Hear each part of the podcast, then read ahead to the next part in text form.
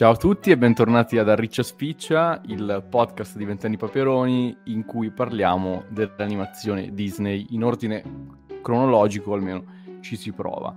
È proprio l'ordine cronologico che ci porta a parlare di questo film, un film che personalmente amo moltissimo e che chiude l'epoca per alcuni nefasta, per esempio Antonio Manno che oggi non è qui tra noi, cioè è vivo però attualmente sta facendo altro e parliamo della, delle avventure di Ichabod e Mr. Toad, un film molto strano, ma secondo me il migliore tra i package film, tra i film collettivi.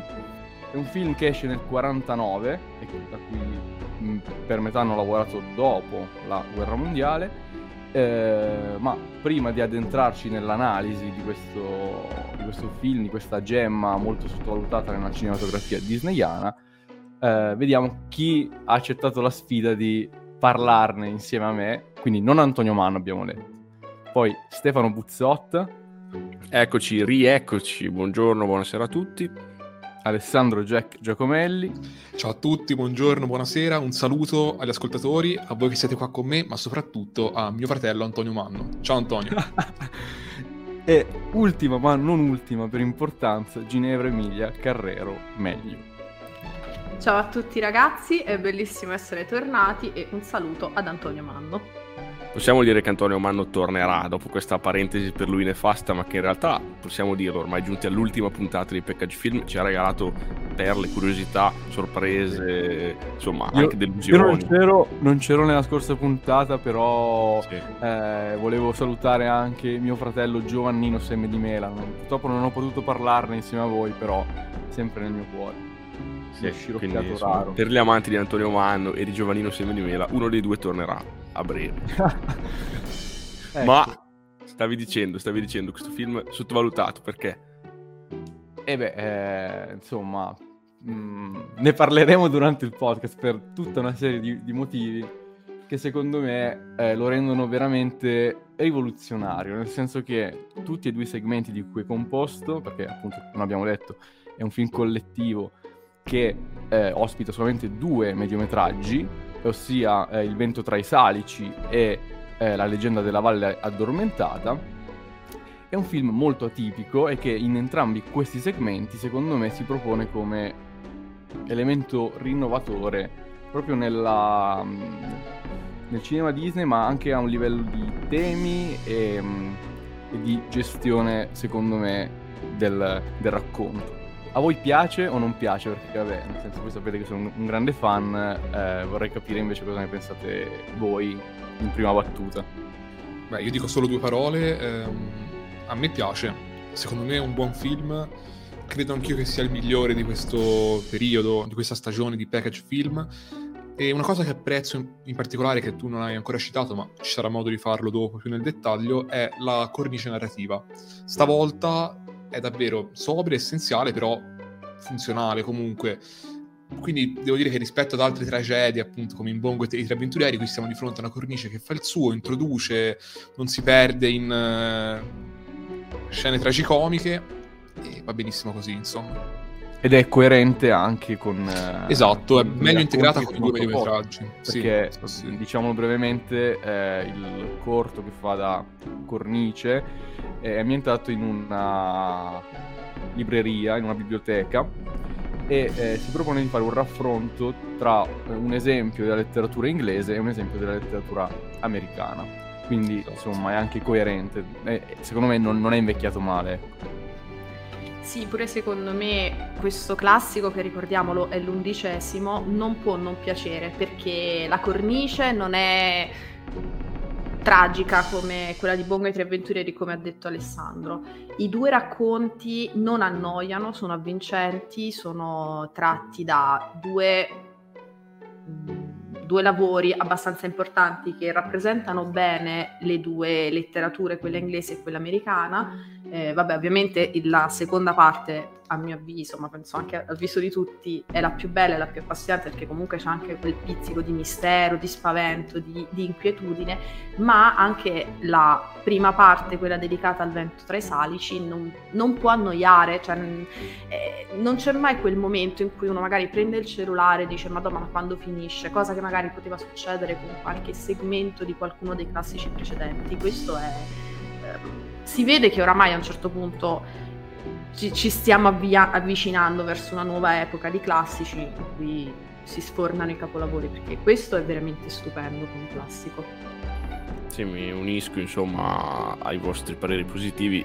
È un film che chiude con grande dignità, ma più che dignità, con grande maestria, insomma, questa fase di sei anni e di sei film io prima della visione collettiva che abbiamo fatto insieme qualche giorno fa ero indeciso se preferire questo o i Tre Caballeros come migliore di questa fase di package film. Dopo la visione devo dire che questo mi ha lasciato qualcosa in più in questa visione eh, adulta, per quanto io sia un grande fan dei Tre Caballeros. La cornice è sobria, eh, non c'è questa volontà di replicare eh, questo, come dire, ammasso di corti musicali, no? come è stato un po' tristemente per Musica Maestro e Lo Scrivere Sette Perle. Qui sono due eh, co- mediometraggi, cortometraggi, molto molto atipici, poi entreremo nel dettaglio, ben uniti, funzionano bene, quindi onestamente l'ho, l'ho apprezzato molto. Eh, il titolo, eh, dico queste cose poi eh, vi rilascio la parola, in italiano Le avventure di Icabode Mr. Toad è rimasto tale, eh, cioè non è Le avventure di Icabode Taddeo Rospo, no? Cioè questa cosa che mi ha colpito l'altra volta pensando, ci hanno lasciato Mr. Toad ma poi non lo chiamano Mr. Toad all'interno del corto, vabbè, dettaglio insomma.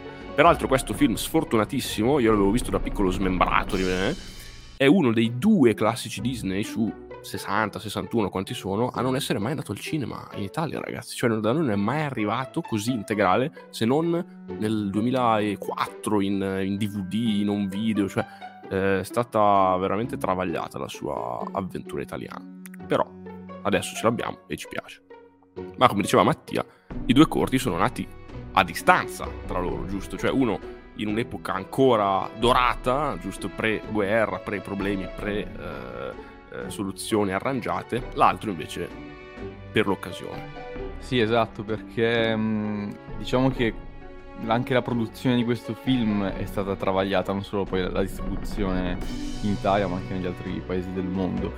Um, il primo segmento a essere elaborato fu appunto il vento tra i salici, che doveva essere in teoria un lungometraggio intero, e la proposta di realizzare un adattamento di, di quest'opera eh, arrivò a Walt Disney alla fine degli anni 30.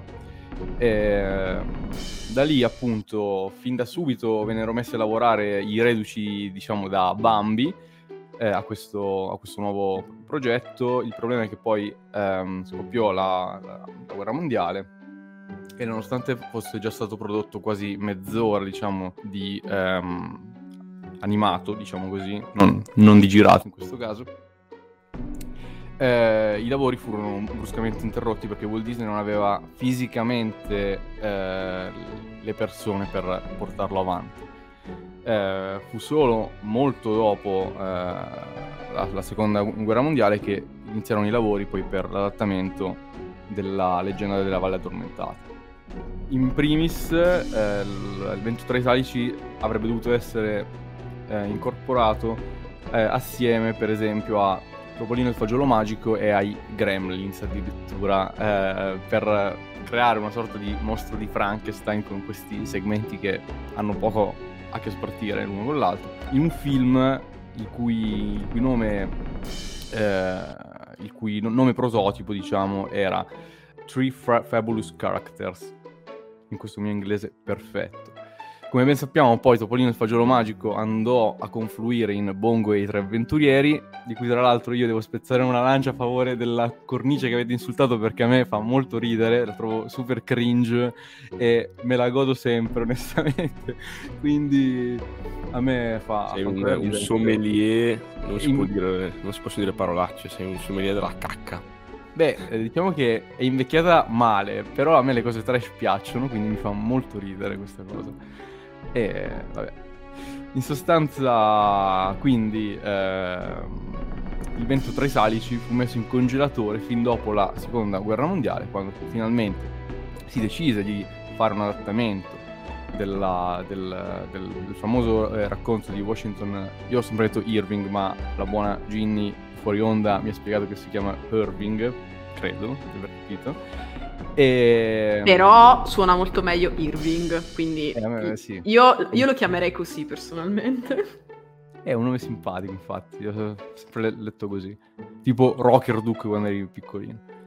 E, ehm, e, niente, quindi insomma questo racconto però era molto breve e dunque venne fuori solamente un mediometraggio e eh, a quel punto diciamo che l'unione dei, dei due segmenti venne abbastanza naturale e spontanea. E ehm, un'altra cosa secondo me molto carina di questi, di questi due classici della letteratura che si mettono a confronto, che è molto interessante, è che le voci narranti sono, rappresentano uno, insomma, uno ha uno spiccato accento britannico ed è um, Basil Rathbone che è famoso per aver interpretato Sherlock Holmes mentre per la versione statunitense della leggenda della valle addormentata la voce che rappresenta appunto gli Stati Uniti è quella di Bing Crosby che è tra l'altro famoso per aver registrato il singolo più venduto di tutti i tempi nella storia che è White Christmas. Eh, due voci non da poco.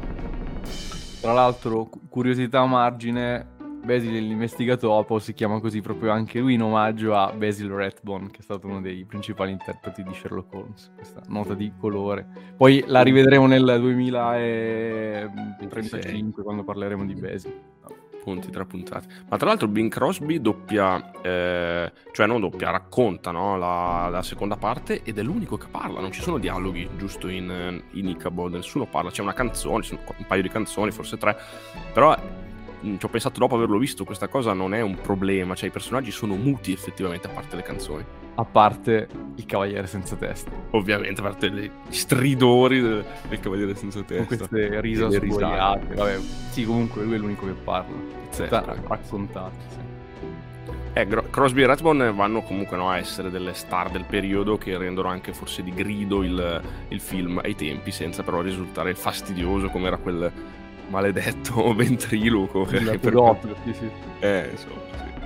Però stasera io sono sicuro che Ginevra ci delizierà con richiami letterari, con lei una grande appassionata, l'abbiamo già avuto modo di vedere in tante occasioni nelle scorse puntate di letteratura, di libri, legge sempre, possiamo fare questa cosa, no? nel backstage Ginevra legge sempre i libri eh, da cui sono tratti i film che andiamo ad analizzare, quindi una veramente dedizione alla causa incredibile. E stasera penso che qualche perla salterà fuori. Gini, mi, mi, smentirai o non mi smentirai?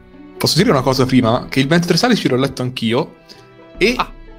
non mi ricordo assolutamente niente perché ero molto piccolo, quindi Ginny, dici, dici pure, l'hai letto il 23 Salici? Allora, innanzitutto, ora ho un'ansia da prestazione non da poco. Giusto, non tanto la... non, tanto per la sec- non tanto per la seconda parte, perché come ho mh, detto prima, a microfoni spenti, sono una grandissima fan di Washington Irving, che però Irving suona molto meglio ma per la prima parte, che Vento Tre Sali ce l'ho letto parecchio tempo fa. Comunque, The Wind in the Willows è un libro scritto da Kenneth Graham nel 1908. Tra l'altro questo autore non è nuovo agli adattamenti Disney perché è anche quello che ha scritto Il drago recalcitrante, che è un film che poi è stato adattato eh, poco tempo prima di questo, se non sbaglio, di Cabot. Poi gli anni non me li ricordo. La trama è molto semplice, secondo me nel classico Disney l'hanno un attimo per quel che mi ricordo, un po' più mm, come dire, resa un po' più movimentata e poi soprattutto in questo libro si perdono anche molto nel misticismo. A un certo punto, per esempio, c'è la lontra che perde il suo cucciolo e il dio Pan ciccia fuori all'improvviso e trova questo cucciolo. Dio Pan che fa solo quell'apparizione e basta, quindi non è che c'è tutta una metafora, la natura, divinità, cazzi e mazzi, no, quindi messo veramente lì un poco a caso. La trama fondamentalmente è più o meno quella, però devo dire che non è uno dei libri che apprezzo particolarmente, comunque è carina l'idea di animali ehm, che interagiscono come esseri umani, è carina questa cosa di, dei vari ratto e talpa, perché i cognomi altisonanti sono invenzioni del classico Disney, in realtà nel libro si chiamano proprio Ratto, Talpa, Lontra, poi c'è la banda degli Ermellini che è quella che prende possesso della casa di, di Rospo, sì, che vive a Villa Rospi, e niente, è, ca- è carino come libro, mh, mm, però più per bambini. Non, se lo leggessi adesso probabilmente mi scenderebbero le palle fino a terra, cosa che non succede con l'altro racconto di cui però ovviamente parleremo più tardi. Una cosa molto carina che volevo dire su... Mh, mm, eh, le, le, avventure cioè del, di, di Mr. Todd, che io trovo carinissima, è che gli animaletti sono resi delle loro effettive dimensioni. Quindi quando magari si trovano a interagire con degli esseri umani, eh, il talpino, ehm, topus, sono effettivamente piccini rispetto agli esseri umani. Cirillo Belsedere è effettivamente un cavallo rispetto a Mr. Todd Taddeo Rospo, che è una ranocchietta. Quindi questa è una cosa che mi piace molto, l'aver mantenuto le proporzioni. Come libro, boh, non, non mi dice molto. Come mediometraggio invece è molto carino, secondo me. Magari ecco, diciamo in due parole di cosa appunto parla questo, questo mediometraggio, quindi questa prima sequenza, possiamo dire, di due del film di cui parliamo stasera. Eh, quindi le, avventu- le, avventure del buon Mr. Todd. Cosa fa questo Mr. Todd? In estrema sintesi, Mr. Todd è un uh, riccone, in italiano chiamato Taddeo Rospo, appunto, che vive in questa villa, eh, ama andare a giro sulla sua carrozza, eh, spendere in generale. Ehm... Andare a giro, scusate, questo toscanismo. Andare, va a giro, sì, sì, sì. Eh, bello, bello. Esatto, con lui si ride, si scherza, eccetera, ma si fanno anche un sacco di debiti. E infatti il buon uh, Taddeo Rospo, comunque bisogna dire che la sua situazione economica è compromessa dai suoi molteplici vizi. A un certo punto Taddeo Rospo eh, impazzisce perché scopre le automobili. E quindi lui che gira in carrozza sempre col suo amico cavallo, eccetera, eh, vede questa automobile e proprio impazzisce totalmente in questa scena bellissima in cui ha proprio gli occhi totalmente colorati che girano come spirali eh, a letto mi pare di ricordare che si sogna, cioè mi pare di ricordare, sono abbastanza sicuro in realtà, si sogna proprio mentre, do, mentre a letto la macchina, sta lì sul letto tutto bello curvo che immagina di guidarla. E, e niente, all'improvviso, non diciamo troppo per non eh, rovinare anche la sorpresa di scoprire questo, questo, film a chi non l'avesse visto, immagino molti perché non è tra i classici più famosi, a un certo punto Ted Rospo viene incastrato eh, per furto d'auto e deve ovviamente riabilitare, riabilitare, il suo buon nome, liberarsi da queste accuse per cui viene addirittura incarcerato, possiamo dire ingiustamente incarcerato, e poi da lì tutti gli sviluppi, insomma, verso il, il, finale della storia. Non voglio dire di più perché, sinceramente, questa costruzione della tensione, secondo me, funziona ed è la cosa che rende molto carino ancora oggi il mediometraggio. Comunque, quando viene arrestato c'è questo momento di sospensione, eh, incertezza, cosa succederà adesso, c'è un minimo di spaesamento per lo spettatore secondo me e questo lo rende ancora oggi mo- un, un mediometraggio molto carino. Sì, ma eh, come diciamo si può intuire anche dal racconto che hai fatto appunto del, della trama, che come dicevo prima, già in questo segmento c'è un elemento rivoluzionario che è quello del tema, cioè i temi qua sono molto pratici, sono molto con- concreti, no? sordidi quasi di solito mm-hmm. le storie di Disney comunque raccontavano temi un po' più astratti, più, più, più, universali, non so come dire. Ma anche più idilliaci, no? più armoniosi. Qua! E eh, qua invece ci si racconta di un personaggio completamente fuori di testa, che è il signor Rospo.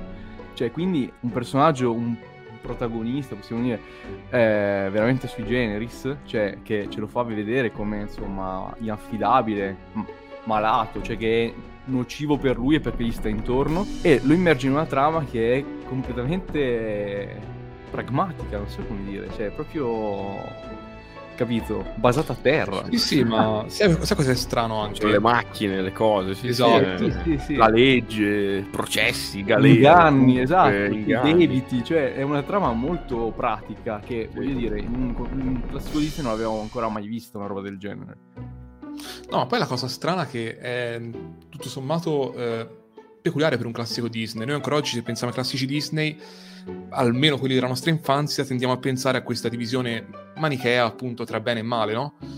Qui non c'è questa cosa, addirittura il protagonista è un personaggio moralmente ambiguo, per cui noi comunque tifiamo perché cioè, non è cattivo ovviamente, è un, un simpatico briccone. Io, io, non molto, cioè Mr. Todd veramente eh, lo, lo, lo, lo, metteresti sotto. La mane a sera, onestamente. No, no, no, cioè, io Io lo detesto, Mr. Todd. Non so Io tifo solo per la talpa, che poraccio, Eh, l'unico sano di esatto. mente là in mezzo.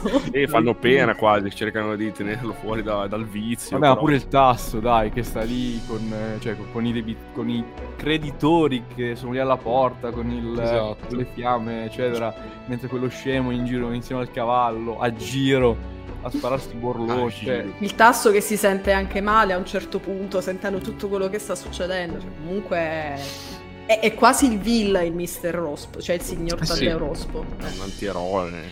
Che Però strano questa- comunque. per- sì. Eh, ma questa cosa si manterrà anche nel secondo mediometraggio, cioè non c'è Anche veramente un... peggio, sì. Esatto. Cioè non c'è un vero protagonista positivo, un vero vi... Cioè, beh sì, il villain c'è, però... Cioè anche il protagonista non è proprio uno stinco di santo. Possiamo dire il non villain è la legge in questo... No, cioè... No, ma vero, una cosa che secondo me è interessante dire del Vento tra i Salici è che rispetto all'altro mediometraggio del classico, i personaggi sono stati poi ripresi in Canto di Natale.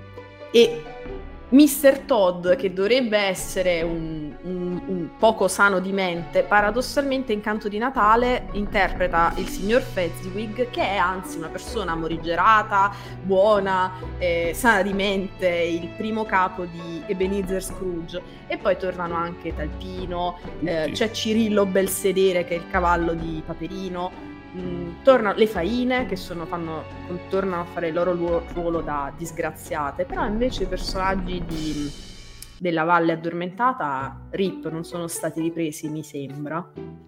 Dici bene. Eh, però questo fa parte del fascino. Però adesso non entriamo nel merito perché dopo vorrei dire una cosa su questa roba qua quando parliamo di Icabod. Però sì, è vero, pazzesco che il vento tra i salici. Dico un altro dettaglio che mi state ispirando voi con il vostro ragionamento, cioè che c'è un contrasto pazzesco tra quello che Mattia ha definito la concretezza, no? appunto truffe, la, prigioni, tribunali, eh, e questi paesaggi invece no? bucolici, b- inglesi, no? la campagna inglese così idilliaca, calma, con i fiumi, le canne al vento, i ponticelli, i pratini, no? c'è un contrasto assurdo tra la dimensione fiabesca del paesaggio, consuetudine Disney, e la dimensione completamente straniante della trama, no? quasi inquietante, no? l'aggettivo che l'altra sera stavamo accostando a questo film a entrambi poi i segmenti proprio questa inquietudine di fondo senza punti di riferimento no? Rospo è patologico cioè l'anno dopo ragazzi esce Cenerentola eh? rendiamoci conto cioè assurdo quanto inquietante strizza l'occhio. Mamma i sogni di notte strizza l'occhio personaggio di, di Caped sembra vero così d- vero. da cinema anni 30 i baffoni sti occhi Pelato, sì. Quei denti strani, eh, sì, sto sorriso orrendo che stona molto rispetto all'ambiente, tutto animaletti carini, cioè anche le Esatto. faine alla fine sono delle povere sceme, invece lui, lui è proprio repellente. Le faine peraltro animate dal eh, grandissimo Wolfgang Reitermann che quando anima la scena poi anche della mh, come dire del, dello scontro finale no? tra le faine e la gang di Taddeo Rospo eh, le anima veramente in maniera super fluida cioè mi ricordo che l'abbiamo commentato durante la visione del film che l'animazione in quella scena e delle faine in generale è veramente incredibile da quanto è veramente fluida ed efficace Faine che qua hanno il loro battesimo come cattivi e che torneranno poi, no? Cioè qua abbiamo un po' come la, appunto, l'archetipo della faina come animale, simbolo della eh, delinquenza, dei malfattori, eccetera. Mi viene in mente ad esempio in chi ha incastrato Roger Rabbit si vedono le faine, no? A un certo punto, proprio perché da qua diventano il- l'archetipo del- dell'imbroglione. Eh, sì, le, fa- le faine come gruppo di criminali, in effetti Roger Rabbit sono notevoli, devo dire. Poi col fatto che Roger Rabbit comunque parla, cioè mette in scena personaggi dei cartoni con questo gioco metanarrativo, per me sono sempre state proprio le stesse faine proprio di Mr. Todd traslate nel mondo reale, proprio con stessi nomi e stessi cognomi. Comunque, a parte questa, questa scemenza, ehm, tornando a parlare un po' proprio del- di questo segmento in particolare, eh, si nota, devo dire, a tratti che eh, c'è stato questo taglia e cuci, questo anzi taglia e basta, dovuto appunto agli eccessivi costi, al ridimensionamento del progetto. Per esempio, ne parlavamo insieme anche prima, la, la scena della prigione insomma, è una di quelle che a quanto pare è stata effettivamente, come dire, ridimensionata nelle intenzioni, nelle ambizioni e si nota effettivamente. Più che altro così restano delle, delle incognite, degli interrogativi, tipo appunto come fai a evadere da questa prigione, oppure eh, quando torna a casa, insomma, quando torna da, da, dal talpino e gli altri amici che abbiamo visto quasi affogare poco prima, come cosa è successo. Boh, ci sono dei passaggi che degli snodi che restano un po' così. Però eh, secondo me parte del fascino di questo mediometraggio è veramente imperfetto, zoppicante qua e là, ma sempre simpatico. Ma peraltro a Disneyland c'è Mr. Toad Wild Ride, una giostra basata su questo cortometraggio. Cioè, rendiamoci conto, è incredibile. No, chiudo dicendo una cosa sul doppiaggio, come sapete io sono abbastanza appassionato di doppiaggio, guardando il film riconoscevamo delle voci, no? Io e Mattia eravamo fisicamente insieme a vedere il film e a un certo punto gli ho detto ma questo è Pedicini, ma questo è Mino Capri, ma allora l'hanno ridoppiato. No, l'hanno doppiato per la prima volta eh, in tempi moderni, in tempi modernissimi, proprio per l'uscita e non video. E quindi ci sono voci eh, di attori, di, scusate, doppiatori, sì, anche attori, insomma, doppiatori attuali in un classico d'antan, in un classico eh, che ha eh, nelle voci di contorno, voci vetuste no? di questi doppiatori antichi che ha in eh, Bing Crosby che viene replicato in italiano, no? e invece abbiamo nel primo corto ad esempio appunto eh, Mino Caprio, no? il doppiatore di Peter Griffin per dire, abbiamo Roberto Pedicini, abbiamo Fabrizio Vidale che, inter- che, che dà la voce a Strezzalocchio, la voce di Paperone Paperoni nel nuovo Dactyls, insomma ci sono queste voci nuove, c'è Luigi La Monica, voce narrante, insomma grandi voci attuali su un corto vecchio, ha fatto un certo effetto. Sì raga, ma sto film ha visto secondo me tassativamente in originale sì. Ma non per altro, perché per esempio eh, nell'adattamento della leggenda della Valle Addormentata hanno fatto uno studio. Vabbè, lì. Sì. No, più che altro, per esempio, nel segmento della canzone. Eh, però, no, è uno spoiler sul, sul segmento successivo. Eh no, beh, però nel senso quella è una canzone che è coperta, che è rovinata dalla voce del, del narratore in italiano perché non, boh, non, non l'hanno adattata la, la, canzone. Quindi secondo me è un film che al netto del buon doppiaggio in italiano va visto esclusivamente in originale. Soprattutto il secondo segmento. Ma a questo punto hai lanciato la palla, passiamo al secondo segmento. Che cosa ne dite ragazzi? Beh, io molto contento perché ovviamente è anche il mio preferito, la leggenda della valle addormentata. Eh, Jack, allora mi hai ammazzato con la narrazione della trama del signor Rospo, quindi ti lascerei la palla per spiegare di cosa parla questo segmento. Ah, qui proprio mi vuoi male, no, vabbè. E di cosa parla? C'è questo, c'è questo Icabod, che anche lui, un po' come il signor Rospo, è un protagonista molto sgradevole, possiamo dire, forse anche più del signor Rospo per quanto mi riguarda. Eh, al di là del fatto che è proprio esteticamente sgradevole in questo caso e è una cosa assolutamente voluta. Va in giro, mangia sbafo, fa le sue cose, c'ha questa ragazza che lì filma, non lo so, cioè è difficile raccontare in realtà senza arrivare poi al punto focale. Sì, no. mi ammazza perché effettivamente in, que- in, questa, in, questa, storia sono tutti dei pezzi di merda, sì. tutti dal primo all'ultimo. E sì, il, sì, cavolo, il protagonista è, è il primo, il portabandiera. Sì, sono tutti ambigui, no? Hanno tutti un secondo fine, hanno tutti interessi ulteriori, no? Il Cavod poi è viscido, perché poi è un maestro elementare. Questo secondo me lo rende ancora più viscido. Uno che ha a che fare con i bimbi, con l'educazione, dovrebbe essere una è, colonna repellente no? anche dal punto di vista fisico. Cioè, sì, sì. Fa, fa, cioè, fa ridere, cioè, fa, si non... muove male. Muove, eh... Esatto. Però non si sa come mai scopa un botto. Cioè, non si sa sì. come... Eh beh, sì, nel senso sì, che ha un sì, carisma inspiegabile, possiamo un dire. Un grande carisma, un grande rispetto da parte di tutti. Ma secondo me dipende dal fatto che Icabod non, pro- non, proviene dalla valle addormentata. Icabod è uno Yankee che viene da fuori, viene dalla grande città, quindi ha portato novità, rinnovamento, ha portato il progresso, ha portato ah, okay. la potenza delle parole. Perché Icabod Crane effettivamente, cioè, la, la Valle Addormentata è un villaggio di coloni olandesi. Esatto. E Ichabod e... Crane non, non, è di discendenza olandese. No, lui rappresenta gli Yankee che vengono dalla East Coast, boh, non mi ricordo. Ed è, um, ed è una caratteristica che viene effettivamente dalla, dal racconto originale. Scusatemi, io mi sono entrata di chiatto, stavate Fatto parlando benissimo. della trama. no, no, no, ma scusa, c'è il racconto di Washington Irving. Vabbè, anche Irving, dai. Ehm, racconto del 1820 che fa parte di una raccolta che si chiama, ehm, che si chiama Il, il libro degli schizzi ed è ambientato nel 1787 in questa colonia olandese in cui improvvisamente questa colonia che vive nella sua tranquillità dove tutto è uguale, dove eh, regna la fertilità, l'abbondanza di questo Van Tassel che ha possedimenti dappertutto, arriva improvvisamente Ichabod Crane che eh, già solo nel nome fa capire che persona è.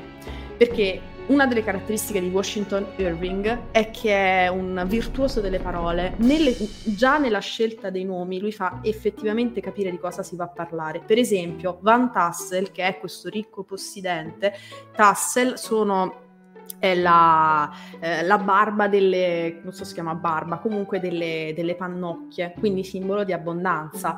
Brown Bones, già nel nome, dà quest'idea di abbondanza, soprattutto di persona che ti spacca le ossa perché è bella, massiccia e imponente. Ichabod Crane, innanzitutto nella lettera I, si vede proprio la persona di Cabot Crane, cioè questa figura lunga, dinoccolata, allampanata, che avanza come un, un, povero disgraziato e Crane che vuol dire gru, perché ogni parola non è buttata lì a caso nei racconti di Washington Irving.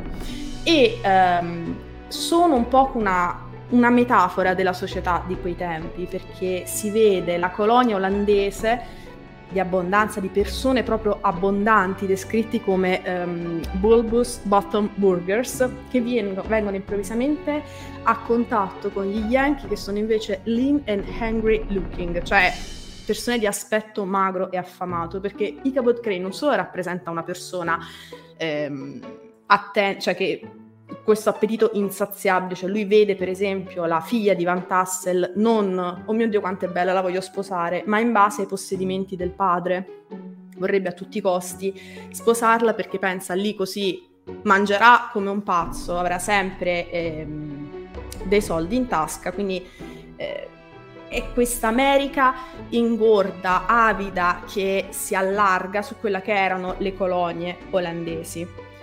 La bellezza di questo racconto che, attenzione, a me il finale del classico piace molto di più del finale del, del racconto di Brava, Irving. bravissima, sono d'accordissimo. Mi, Anch'io sono mi, d'accordo.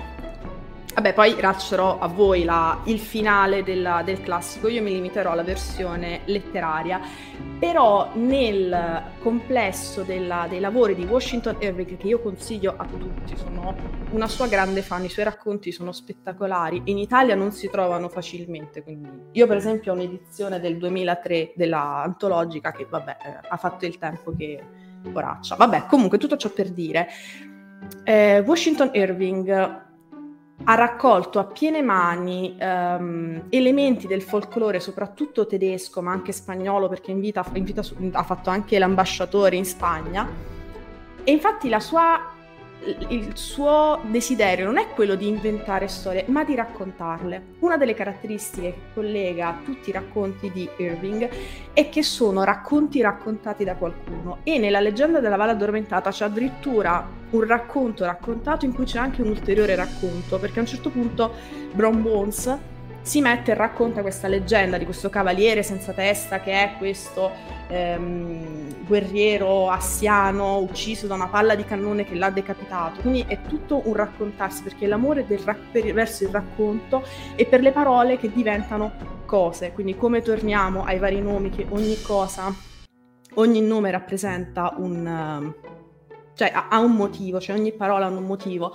E i suoi racconti sono anche molto interessanti perché hanno un, un, velo di ironia. Per esempio, a me piace un sacco la, uno delle, dei primi paragrafi di questo racconto che dice in un periodo remoto della storia americana, e cioè circa 30 anni fa, che è sia divertente perché fa vedere che l'America è un paese abbastanza nuovo, non ha una storia molto approfondita, fa vedere anche che l'America è una nazione, soprattutto a quei tempi, molto veloce, in cui la storia si faceva veramente da un anno all'altro E questa velocità nel progresso si vede nel personaggio di Ichabod Crane, perché per quanto Bron Bones possa averlo sconfitto prendendosi la damigella, lui comunque non può fermare il progresso perché lui stesso si è dovuto evolvere per sconfiggerlo. Ha dovuto inventarsi tutta questa pantomima del, ehm, del cavaliere senza testa nella versione letteraria. Eh.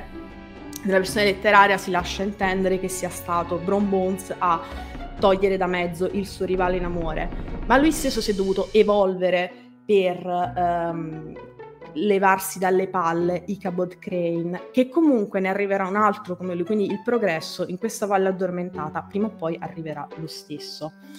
La cosa che mi piace di più di Washington Irving, poi giuro che la smetto e mi levo dalle palle, è che i suoi racconti hanno questo velo di rassicurante inquietudine. Per ogni racconto che sia La Valle Addormentata o Lo Sposo Fantasma o Rip Van Winkle, tu stai là e ti sventola l'autore sotto al naso fantasmi, fantasmi dappertutto, anche perché ricordiamolo, lui è, Washington Irving è il padre del racconto moderno ed è anche il, um, il, creatore del genere dei racconti di fantasmi, quindi vuol dire che è lui che ha aperto la strada a Edgar Allan Poe e a Henry James, però povero, povero tesoro non ha avuto lo stesso riconoscimento in Italia.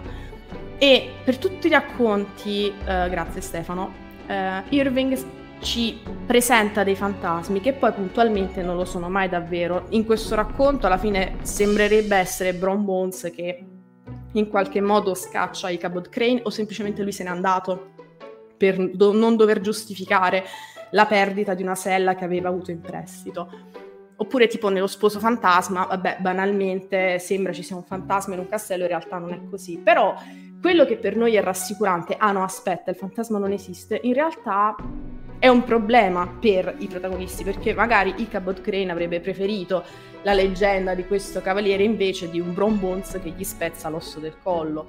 Lo stesso si dice, vabbè, dello sposo fantasma, che se volete sapere di che parla, leggetevelo. Quindi tutto questo spiegone di 40 minuti per dire leggetevi i lavori di Washington Irving, ehm, che è veramente un grandissimo autore e non ha il come posso dire, il, il, il seguito che meriterebbe. Esatto, non ha il riconoscimento che meriterebbe. Ragazzi, questo no, ha spianato la strada Edgar Allan Poe e Henry James, diciamolo, e quindi meriterebbe più successo. Il nuovo saggio di Ginevra Emilia Carrero Meglio, rileggendo Washington Irving, uscirà tra un mese Irving. in tutte le librerie. Irving. No, ma perché io mi ricordo nel 99 rimasi folgorata dalla rappresenta- dalla, dall'adattamento di Tim Burton, con tutto che poi in realtà è... Non, nel 99? Esatto, e io Cazzo. sono vecchia ragazzi. Non fate i calcoli ragazzi, ma Ginny già che era quasi diplomata nel 99. No, non è vero, non è vero.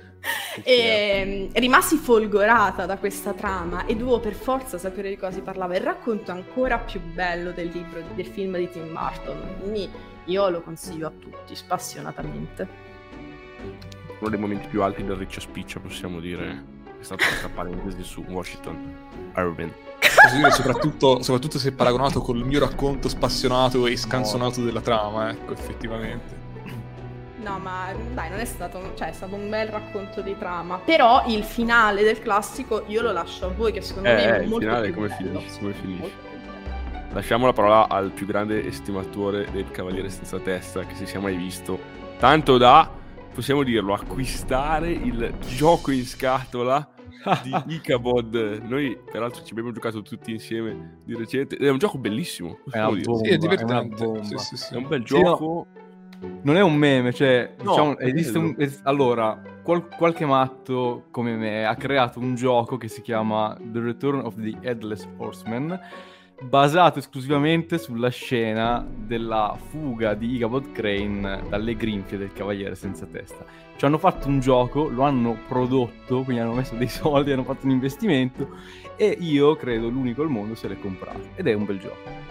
Bello, materiali, gameplay. Tra l'altro è un gioco collaborativo, quindi si gioca tutti insieme, bisogna sconfiggere il cavallo. Cioè, ragazzi, no, è... È un gioco bellissimo. E allora, Cioè, questa ultima scena, quest'ultima scena raccontiamola, insomma. Ah, beh, sì, allora, ehm, diciamo che alla festa del, del papa di, di Catrina, il signor Von Tassel per l'appunto, eh, che è una festa data ad Halloween, eh, a un certo punto Bron Bones, ehm, sfruttando la superstizione enorme del, del, buon Ichabod, che nonostante sia, un, sia molto acuto, è, e allora Ichabod è un personaggio super contraddittorio. Una di queste cose è che è un insegnante di, di scuola, quindi una persona logica e razionale, ma è anche superstizioso, eh, fin sopra i capelli, diciamo eh, Bron Bones se ne accorge e quindi si inventa la storia della leggenda del cavaliere senza testa che apparirebbe ogni Halloween nel cimitero di Sleepy Hollow per tagliare la testa a chiunque insomma passeggi per quella landa. Solo che una volta attraversato il ponte, poi eh, la, persona si sarebbe finalmente messa in salvo perché oltre il ponte il cavaliere senza testa non ha poteri. Eh, il tutto in una scena, tra l'altro, come anticipavo prima, eh, cantata da Bron Bones, ossia da Bing Crosby, eh, nella canzone più bella del, del, film e che nella versione italiana viene appunto coperta dal, dal doppiaggio. In realtà la canzone è, è, molto molto efficace secondo me anche nel descrivere eh, in musica appunto le caratteristiche dello spirito del, del cavaliere senza testa per l'appunto. E non so che genere sia, tipo jazz, no, blues, non lo so, sono ignorantissimo in musica, comunque mi piace eh, molto il Non ci porremo sul genere, ma è una bella canzone. Dove è Mino Sannino quando serve? Eh. Vabbè sì, un po' jazz, un po' blues, un po' country, un po' rock and roll, no rock and roll è troppo presto. Eh, molto, molto techno, no vabbè, diciamo che è molto parlata, molto cantata appunto da Crosby e niente, secondo me poi la scena che segue, ossia Icabod che eh, si eh, incammina insieme alla sua bizzarra ca- cavalcatura par suo, diciamo, che sono due personaggi molto sui generis, eh, si addentrano nel cimitero di Sleepy Hollow e secondo me tutta la parte in cui c'è Icabod che si suggestiona ripensando al racconto eh, di Bron Bones è bellissima perché lui eh, inizia, non so, a spaventarsi per due lucciole che sembrano degli occhi in un, eh, in un albero, in un, tronco cavo, oppure eh, le, le, spighe che vengono eh, smosse dal, dal, vento, gli sembrano gli zoccoli del cavallo del cavaliere senza testa. E la scena è proprio animata benissimo, eh, sostanzialmente da due persone, War Kimball e ovviamente il nostro Wolfgang Reitermann che eh, anima il Cavaliere senza testa, peraltro. Il povero Icabod quindi poi fa effettivamente eh, la conoscenza del Cavaliere senza testa annunciato dalla risata più agghiacciante forse mai apparsa in un film Disney. Non so se ce l'avete presente perché secondo me non te la togli dalla testa. Sì, è tremendo. Mamma mia, cioè fa proprio cacare tutto se successe a una qualsiasi persona di sentire una risata del genere mentre attraversa il bosco di notte, cioè ci muore sul colpo. Io personalmente morirei sì, sul colpo.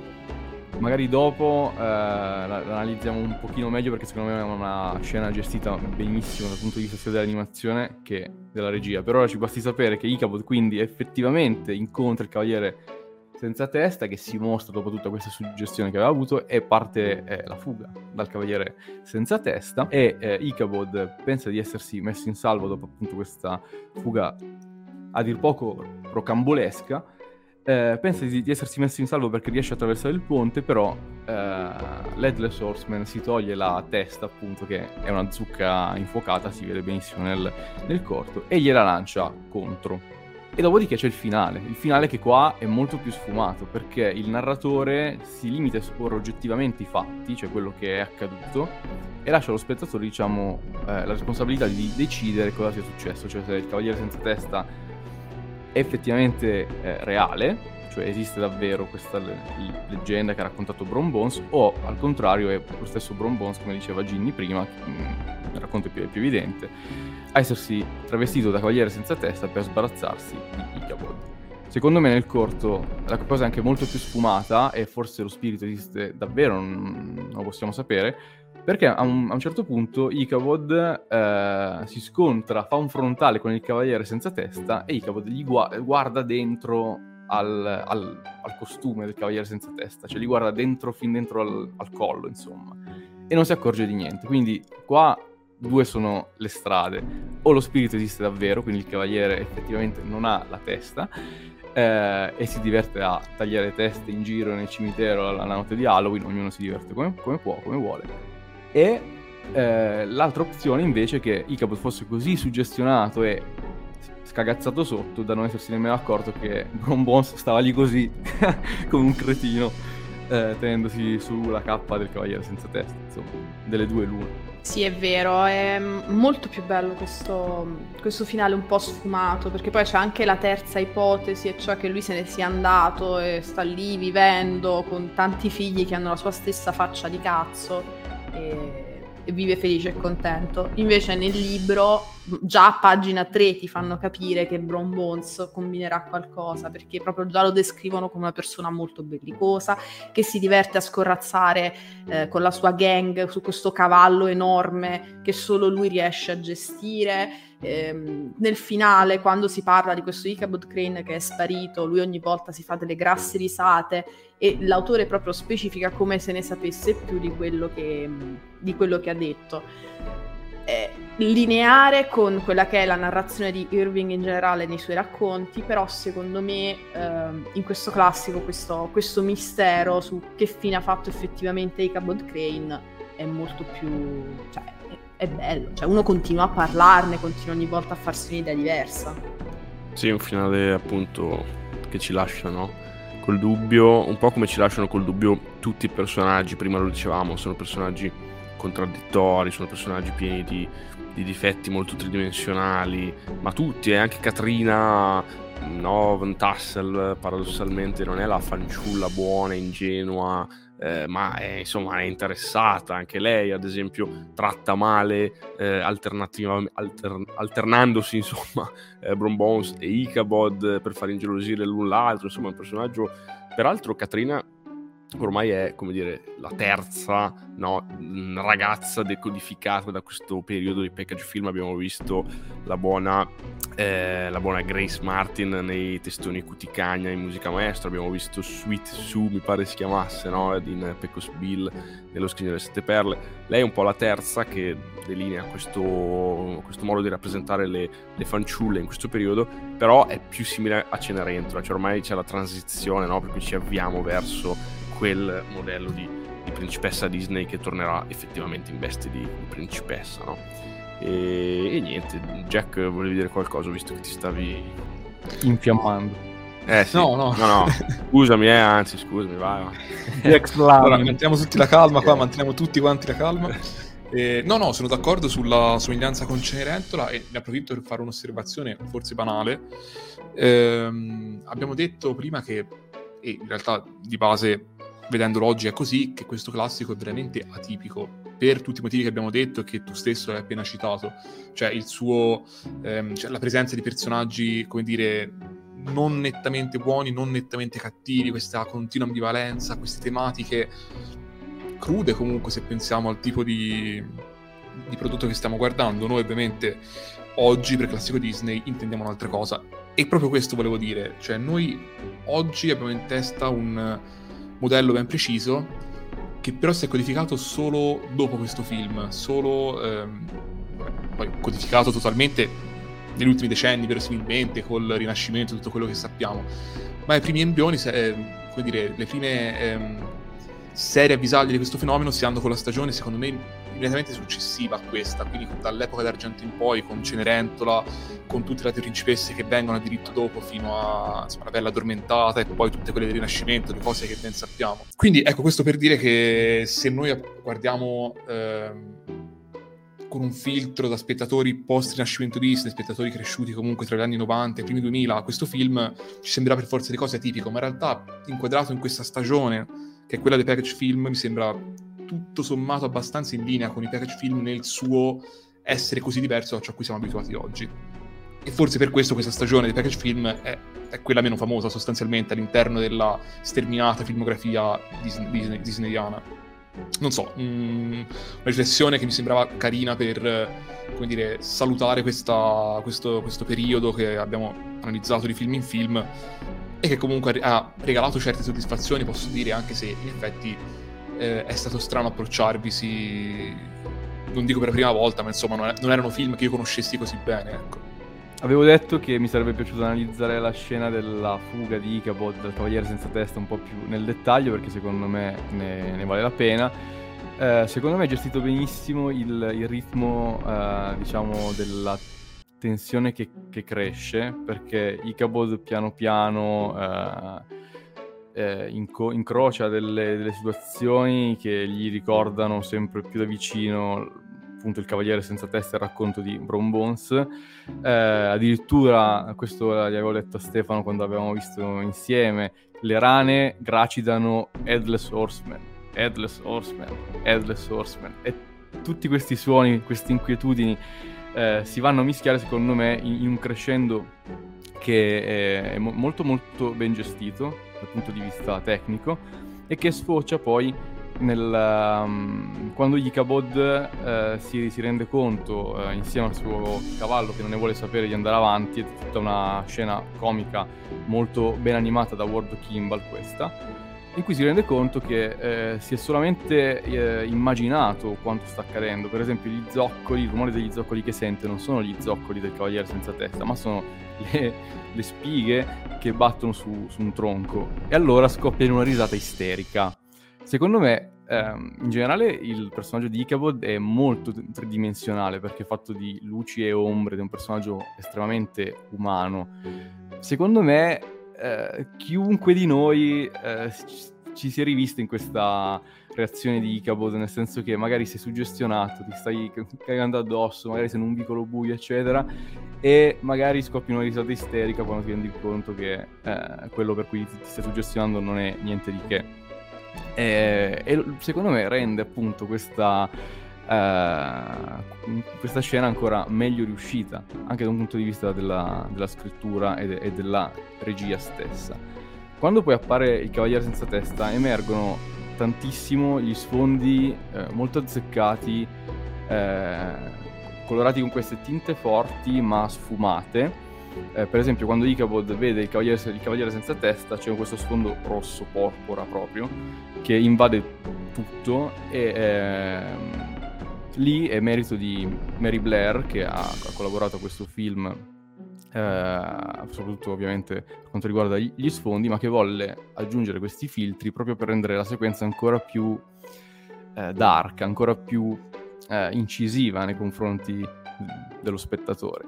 Eh, il Cavaliere senza testa poi è, è, tratteggiato, se ci fate caso, in, in, maniera molto sfumata, cioè non ha le linee di, di contorno il Cavaliere senza testa, questa, è definito solamente dalla luce della luna che gli cade contro. Al contrario di Ichabod che invece ha tutte le linee esterne, eccetera, perché è un personaggio appunto più cartunesco, diciamo, invece il Cavaliere senza testa è disegnato punto, in maniera molto realistica da eh, Reiterman, per esempio il, il, cavallo, se fate il confronto tra, tra, i due cavalli, uno è palesemente caricaturale, quello di Ichabod, mentre invece il cavallo disegnato da Reiterman del, del Cavaliere Senza Testa è super realistico.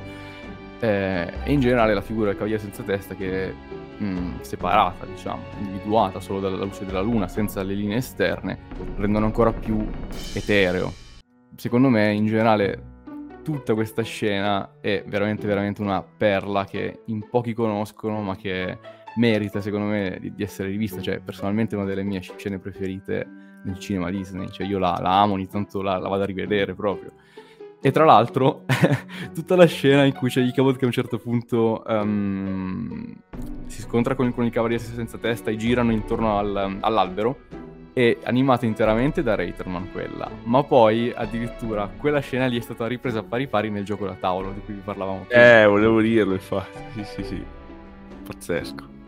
Vabbè, io sono un fag comunque di, di questa scena e del, del, Cavaliere senza testa, addirittura mi, eh, mi ero inventato in un, in un nostro articolo eh, il suo profilo di Disney Villainous, non so se vi ricordate. Io sì, lo ricordo. Possiamo allora fare una citazione doverosa, mi viene da dire doverosa, a Clyde Clito Geronimi perché l'abbiamo massacrato, se vi ricordate, nella puntata in cui abbiamo parlato dei corti dell'epoca d'oro, andatevela a recuperare se non l'avete sentita, guai a voi. Lì lui ha diretto, aveva diretto la maggior parte dei corti che noi avevamo messo nei flop E invece no, eh, poi si è messo a dirigere un po' di classici Disney, soprattutto in quest'epoca package, e tra cui ragazzi questo corto che stiamo incensando e che effettivamente ha la mano ovviamente dei grandi animatori che Mattia ha prima osannato e ha giustamente celebrato da Retroman a Kimball eccetera però Clyde Geronimi poverino la sua parte l'ha fatta. Quindi riabilitiamo questa bistrattata figura una volta per tutte Detto ciò, eh, amici, se non abbiamo altro da dire su questo corto, possiamo fare un minuto di riflessione, secondo me, su quest'epoca che si chiude, insomma, no? Eh, dopo sei film, Jack un po' ha anticipato molti dei temi, secondo me, interessanti, cioè effettivamente una sensibilità diversa, che noi oggi vediamo con occhi eh, odierni, ovviamente.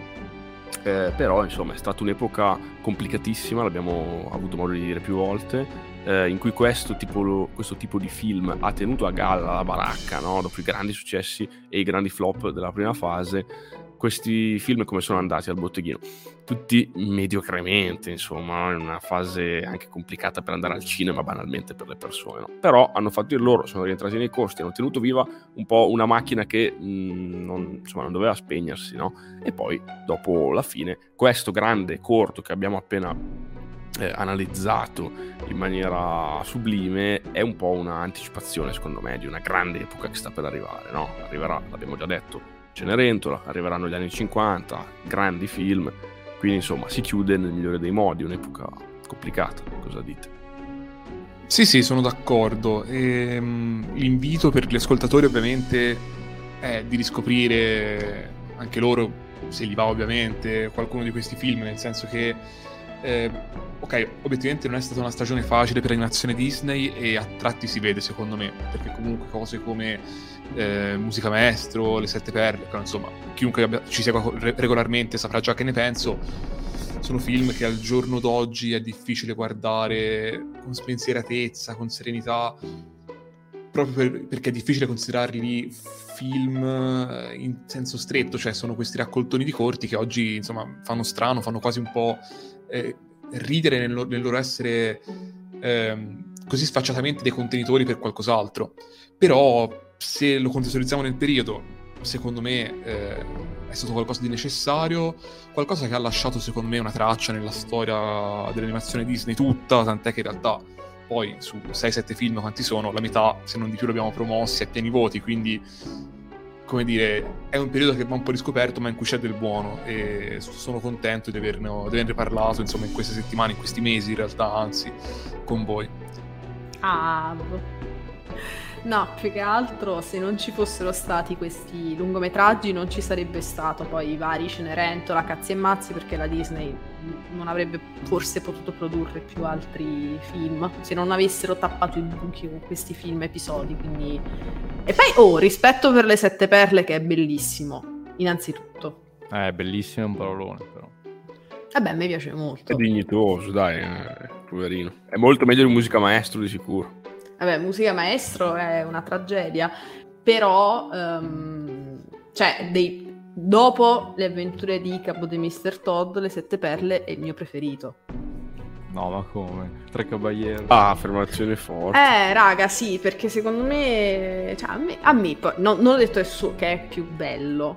Dico, a me Ginevra, Emilia Carrano meglio, piace di più Le Sette Perle. Quindi, Gini, allora a questo punto buttiamoci in un, così, una tier list velocissima dei sei package, ragazzi, li abbiamo finiti, ci tocca. Quindi per Ginevra, peggiore musica maestro?